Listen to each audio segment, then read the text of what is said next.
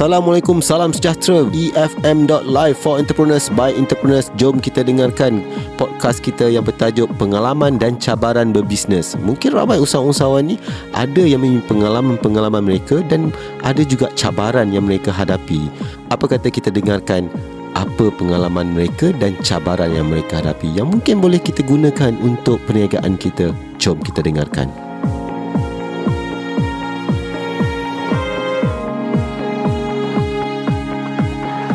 Tetamu saya hari ini seperti mana saya janjikan tadi ha, Inilah masanya untuk saya perkenalkan tetamu saya di slot DJ Tetamu DJ iaitu Puan Nur Zaila Muhammad Sayuti daripada Evil Love Venture Ya, Apa saya. khabar? Alhamdulillah Selamat sihat. datang ke EFM Selamat datang. Ah, Terima kasih. Awak pula Eh, cakap saya saya pula. pula cakap selamat datang kat saya. Terima ya, ya, terima kasih. kasih jemput saya. Macam saya pula DJ. Okey, saya panggil Zaila. Mhm. Alright, Okay. Zaila juga merupakan seorang ejen uh, kepada Dizandra kan? Ah, ya betul. Ah, di manakah menjadi ejen di mana? Ada kedai, ada kios atau macam mana? Atau online? Uh, saya uh, merupakan ejen di Zandra, Mhm. uh, area Batang Kali Hulu Selangor. So saya Hmm. cover untuk Batang Kali, Kuala Kubu, Rasa dan sekitar lah. Wah, besar juga ah, tu. So saya tak ada kedai, saya cuma uh, weekdays uh, saya online. So uh, hari Jumaat Sabtu saya akan buka booth dekat Uptown Batang Kali lah. I see. Uh, so uh, beberapa bulan ni uh, saya dah mula uh, buka booth uh, mana-mana event saya join. Alright. Dah berapa lama dah sebenarnya join uh, jadi ejen Dizandra ni?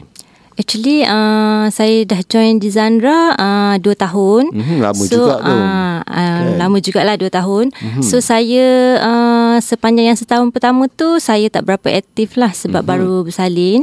So saya start comeback uh, hujung tahun 2017. Okey. Ah, so bermula daripada dropship. Mm-hmm. So awal awal tahun hari tu bulan 3 saya uh, upgrade jadi agent lah. So daripada situ baru saya terus konsisten ah fokus Mhm, untuk di Zandra. Secara macam sepenuh masa lah. Ah ya. Okey. Adakah kerana Zaila memang minat dalam bisnes ataupun benda ni datang dengan sendirinya? Ada orang cakap, eh, you jual di Zandra ni bagus tau. Ah, you- and then you try suka-suka. Uh, actually saya um, uh, start business bukan daripada di Zandra. Ada saya, lain? Uh, sebelum ni saya dah buat uh, a few business lah. Mhm. Mm-hmm. So uh, saya bukannya peminat uh, bukan berminat uh, dalam bisnes tak. Mhm. Mm-hmm. Uh, saya bermula daripada husband lah. Mhm. So husband sebenarnya yang banyak uh, guide saya macam mendorong saya untuk uh, untuk uh, buat bisnes lah. Mula-mula saya just follow husband lah. Mhm. Husband tak tak uh, orang kata tak fokus bisnes tapi dia buat suka-suka.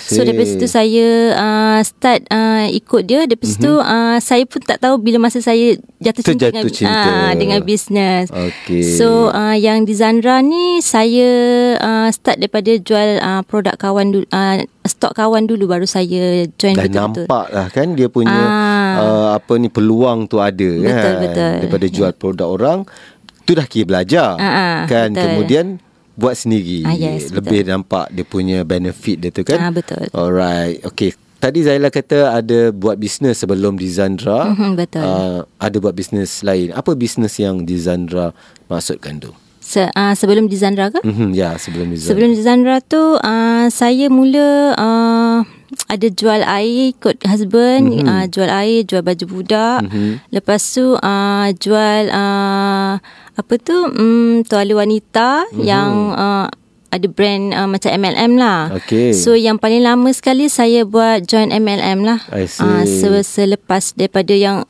a few yang apa commercial punya eh bukan commercial apa kom, uh, apa ni uh, business yang biasa-biasa tu kan macam Mhm. jual baju tu saya join yang sebelum di Zandra saya join MLM lah yang I tu 2 see. tahun saya join. Okey. Ah, dekat situlah banyak cabaran banyak yang cabaran. So bermakna uh, Zaila punya ilmu juga pasal berniaga kan. Ya. Tapi secara tidak formal. Betul, Kan betul. Uh, apa ni secara kecil-kecilan, secara MLM, ikuti kursus dan bila Ya. Betul. dah join di Zandra pastinya dia memberikan kursus-kursus tertentu Betul. yang lebih uh, formal dan lebih banyak lagi kan. Ya, betul. Uh, Okey, ceritakan sedikit pengalaman pula di di Zandra. Macam mana rasa bila dah join di Zandra? Adakah ianya banyak memberi perubahan kepada Zaila sendiri dari segi pengurusan masa, marketing, operasi dan sebagainya? Uh, betul. Uh, di Zandra banyak uh, bagi saya uh, perubahan yang besar dan uh-huh. positif. Uh-huh. Sebab sebelum ni saya memang buat bisnes tapi banyak juga aura negatif yang datang pada saya uh-huh. dan saya kadang-kadang tak boleh nak kita tak boleh nak apa? Nak handle. Mm-hmm. So bila masuk di Zandra, saya berjumpa dengan keluarga di Zandra, dia punya founder, dia punya stockist dan dia punya uh, tim-tim saya, tim Cetaka Ome memang uh, saya banyak sangat perubahan yang berlaku dekat saya lah dan mm-hmm. juga uh, sekeliling saya. Mm-hmm. So uh, Lupa soalan dia apa tadi? Ha, pengalaman yang berbeza kan ah, okay, dan macam mana berbeza. apa yang uh, Zaila dapat daripada Dizandra menjadi ejen Dizandra pastinya lebih spesifik pasal marketing, pasal operasi, pasal produk yang di, apa ni uh, yang betul, Zaila betul, belajar betul. berbanding dengan sebelum tu yang hanya belajar sendiri-sendiri uh, kan. Betul, betul. So ap, boleh ceritakan tak pengalaman dekat Dizandra ini sendiri? Okay, uh, dekat di Zandra saya ban, uh, macam HQ pun ada buat mm-hmm. kelas, uh, mm-hmm. Stockist pun ada juga buat uh, kelas mm-hmm. untuk kita more fokus pada uh, macam mana nak handle customer, mm-hmm. macam uh, macam mana nak handle kita punya uh, keuangan, mm-hmm. kita punya management, uh, record apa semua untuk kita go to go big. Maksudnya uh, bukan berniaga ni bukan main-main tapi uh, secara orang kata secara apa? Professional. Professional ya. Kan? Walaupun walaupun menjual produk orang lain uh, tetapi kena profesional kan? Betul. So anggap uh, macam anggap yang kita walaupun kita jual produk orang tapi, tapi anggap kita. itu bisnes kita dan uh, itu produk, produk sendiri, kita. Ya betul. Kan? itu sebenarnya. Ah uh, so kan? itu pengalaman yang beza yang saya dapat. And then uh, saya banyak belajar uh, tentang uh, kebahagiaan. Mm-hmm. dalam Dizandra dia mengajar kita uh, berkasih sayang antara hmm, satu tim. seronok tu. Ya. bolehlah saya join. Suka sangat berkasih sayang. Berkasih sayang dengan semua dengan tim semua betul Sebelum ni kita tak ada tahu. Sebelum ni bila bisnes kita fokus pada duit duit duit. Tapi betul. dengan Dizandra uh, kita sebenarnya ada benda lain selain daripada duit ya, kan. Ya betul. Bila uh. kita uh, berkasih sayang kita banyak positif uh, elemen. apa elemen daripada mm-hmm. dalam diri kita sebenarnya rezeki itu senang masuk berbeza Betul. kita fokus pada hanya duit duit duit Betul. tapi kita lupa untuk fokus uh, daripada segi sayang daripada mm-hmm. segi uh, nawaitu kita ya, kan dan uh. mungkin apa yang kita buat tu kita kena fikir juga uh, apa ni kita punya apa macam uh, social impact dia ya, betul, kan betul. itu sebenarnya ya benda tu akan datang bila bisnes tu dia akan datang sendiri keuntungan tu. Uh, yang betul. penting aura-aura positif tu mesti ada. Ya betul. Kan? Kat situ saya belajar dalam Dizandra lah. Eh, nampak uh. berbeza kan ya, bila berbeza. dah masuk Dizandra dan sebelumnya. Betul. Pastinya nampak ketara dia punya ni kan. Betul. Nampak muka Zainal pun berseri-seri. ya. positif. Uh. saya belajar banyak belajar dengan Dizandra lah. Okey, uh. itu dia sebenarnya.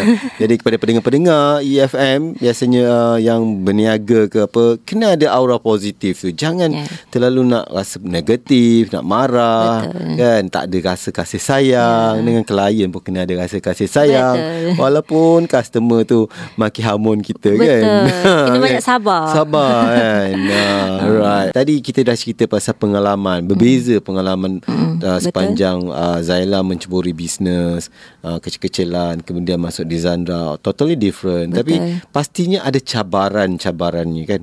Berbeza dengan sebelum masuk di Zandra dan sekarang. Dan boleh ceritakan tak macam mana cabaran bila dah join di Zandra ni? Ada tak cabarannya lagi? Dah kasih sayang ni.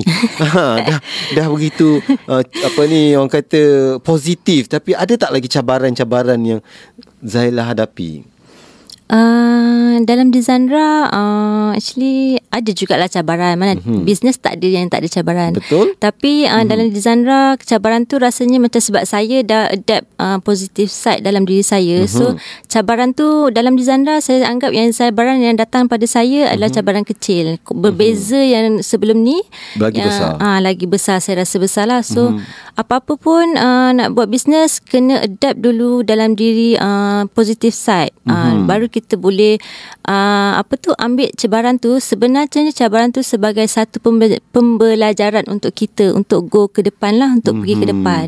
And then uh. kemudian bila Zandra pun dia ada team kan, yeah. keluarga yang besar. Betul. Jadi kalau kita ada cabaran kita boleh meminta pertolongan daripada rakan-rakan bagi Betul. idea bagi pandangan Betul. yang uh, positif Betul. supaya tidak menjatuhkan ha, kan Betul. sebab saya nampak lah beberapa orang saya interview di Zandra team ni kan uh, mereka begitu positif Betul. Uh, mereka nampak lain daripada yang lain ya betul kan? sebab Uh, kami belajar daripada founder dan stokis kami dan tim-tim di Zandra lah. Mm-hmm. Uh, so walaupun ada cabaran macam saya a few months ni saya buka booth dekat contoh UIA hari tu. Mm-hmm. Uh, dan sekarang sebenarnya saya ada booth sebenarnya. Okay. Tapi sebab uh, kami tim yang ni so tim tolong gantikan. Mm-hmm. So dalam cabaran untuk boost pun ada cabarannya tapi kami uh, saya boleh still boleh handle lah walaupun or, bagi orang lain mungkin cabaran tu agak besar tapi mm-hmm. Uh, saya still boleh handle sebab kita anggap itu cabaran tu sebagai uh, pengalaman pembelajaran untuk kita lah. Mm-hmm. Uh, so Pas- itunya bestnya yang uh, join team di Zandra. Okay. Customer-customer yang punya banyak sangat uh, karenahnya.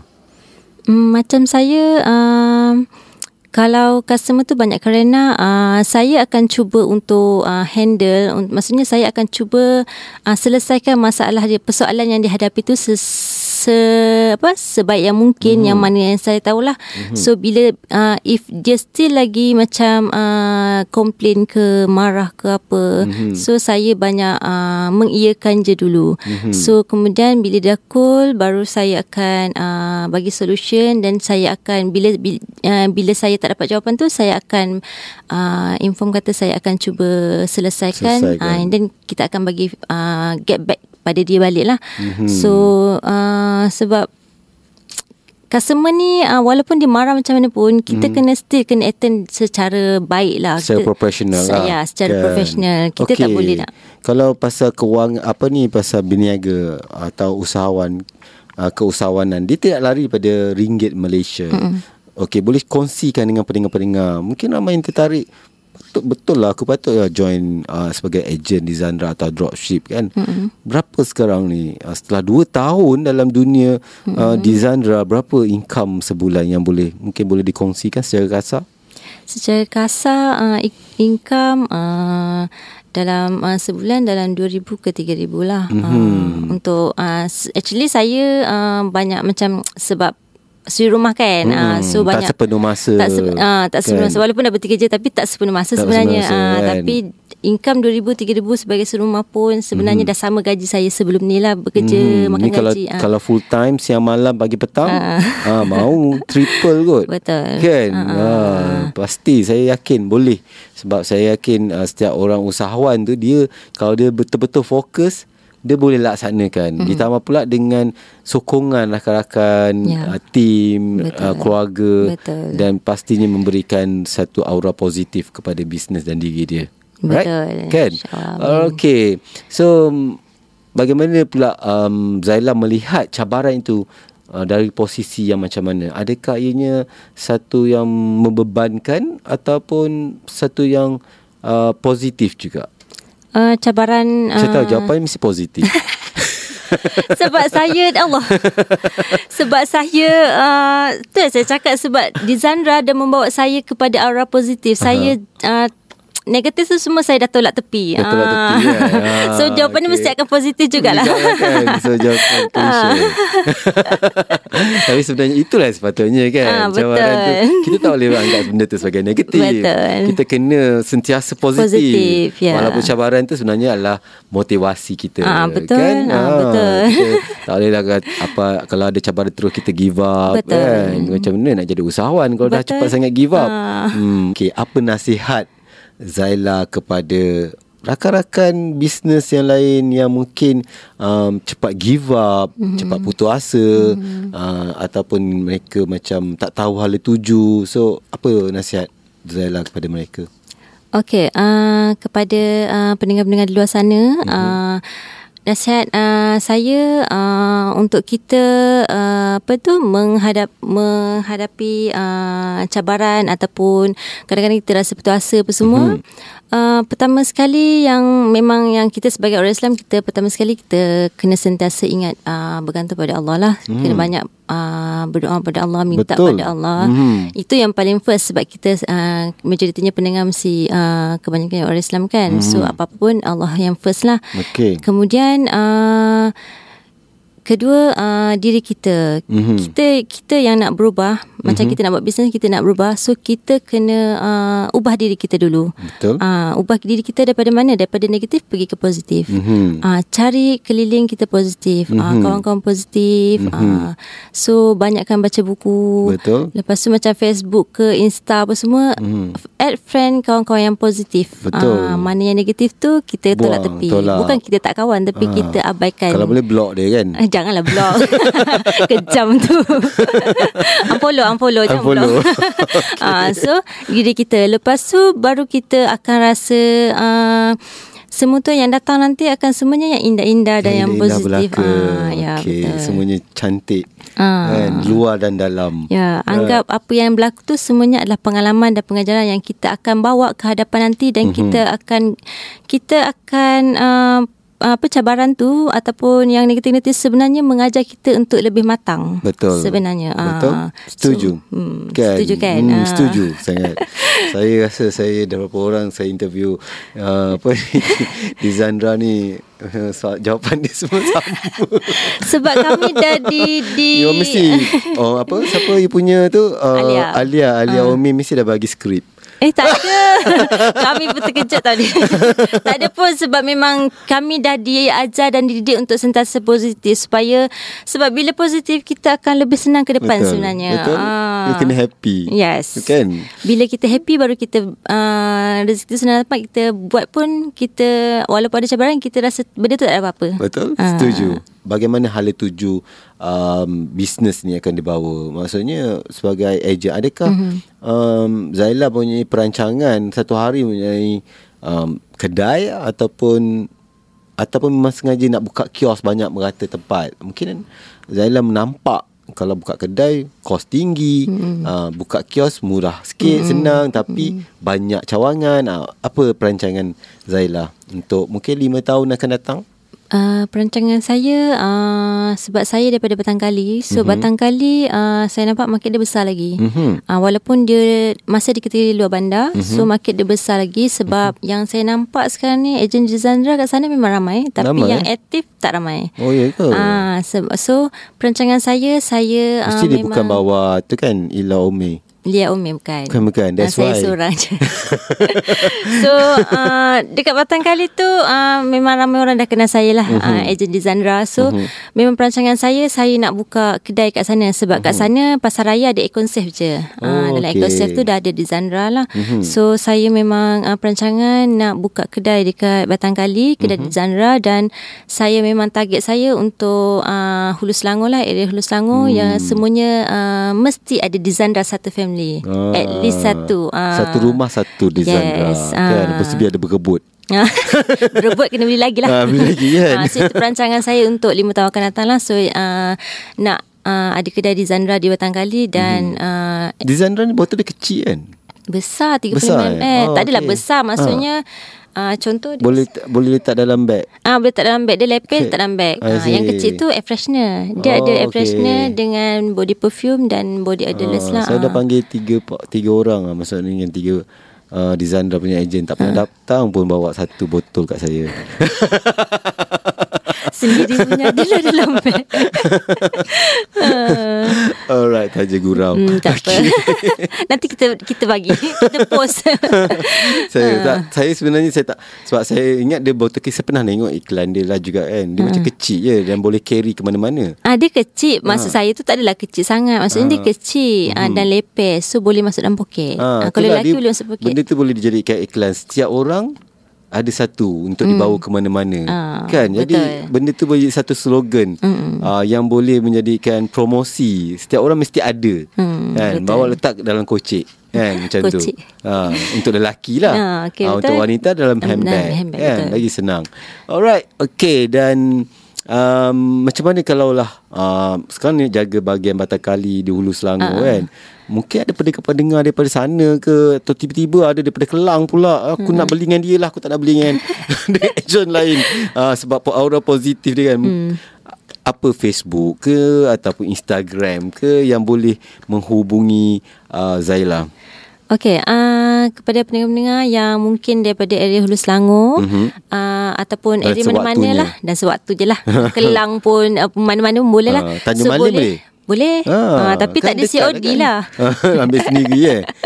so boleh follow uh, FB saya Zaila Mhm. Suyuti uh, uh, Insta Zaila Suyuti juga tapi Mhm. saya banyak fokus pada Facebook lah uh, so mana area Hulu Selangor boleh datang uh, setiap Jumaat dan Sabtu di Uptown Petang Kali saya memang ada kat sana Mana kat sana Ah. kan. Uh, pukul berapa hingga pukul berapa tu? daripada pukul 6 6 buka 6 sampai pukul 12 malam lah Mm-hmm. Mm. So kepada yang nak membeli Nak bertemu dengan tuan dia ke kan mm-hmm. Bolehlah datang kan Sebab Boleh. dia ada Mungkin uh, bila berjumpa direct uh-huh. Dia lain dia punya ni kan uh-huh. Ah, Dia lagi betul. Uh, Apa ni Boleh tanya Boleh hidu Boleh rasa eh, Rasa boleh tak? Tak boleh kan Rasa tak boleh tak lah. boleh Mati kan Sebab ada customer saya uh. uh, Bulan lepas saya tak buka berapa Sebab musim hujan kan Tak buka Uh, lepas tu saya buka booth dekat area Petang Kali juga. Hmm. dia, tak, dia cakap oh, Saya cari lama dah. Kenapa hmm. tak kos? Saya tak nak kos. Saya nak pergi dekat, nak, nak, nak bau dekat booth ni. Oh, uh, Macam cakap macam semua tu, dia. eh. uh, Sampai Hmm. macam tu. Diorang tak nak, tak nak kita call. Dia nak datang booth Nak boleh Ah. At least dia boleh pilih Dia Ah, banyak choice betul. kan Ah, Betul Ada customer memang macam tu Kebanyakannya Kadang dia nak customer tukar bau ni Esok dia nak Hmm, betul. uh, Bulan depannya Dia nak tukar bau lain Hmm, pula kan betul. Ah, Dia tak semestinya Satu bau saja. Ha-ha. Alright Okay terima kasih pada Zaila Sama-sama. Kerana datang ke studio EFM Berkongsi pengalaman Dan juga cabaran Dengan uh, ya, pendengar-pendengar EFM Dan saya doakanlah Supaya Zaila dan bisnesnya dalam Zizandra akan terus sukses, maju jaya dan InsyaAllah, impiannya tercapai untuk mempunyai sebuah kedai. Itulah podcast Bicara Express yang telah disediakan oleh tim EFM. Teruskan bersama kami di episod seterusnya hanya di efm.live for entrepreneurs by entrepreneurs.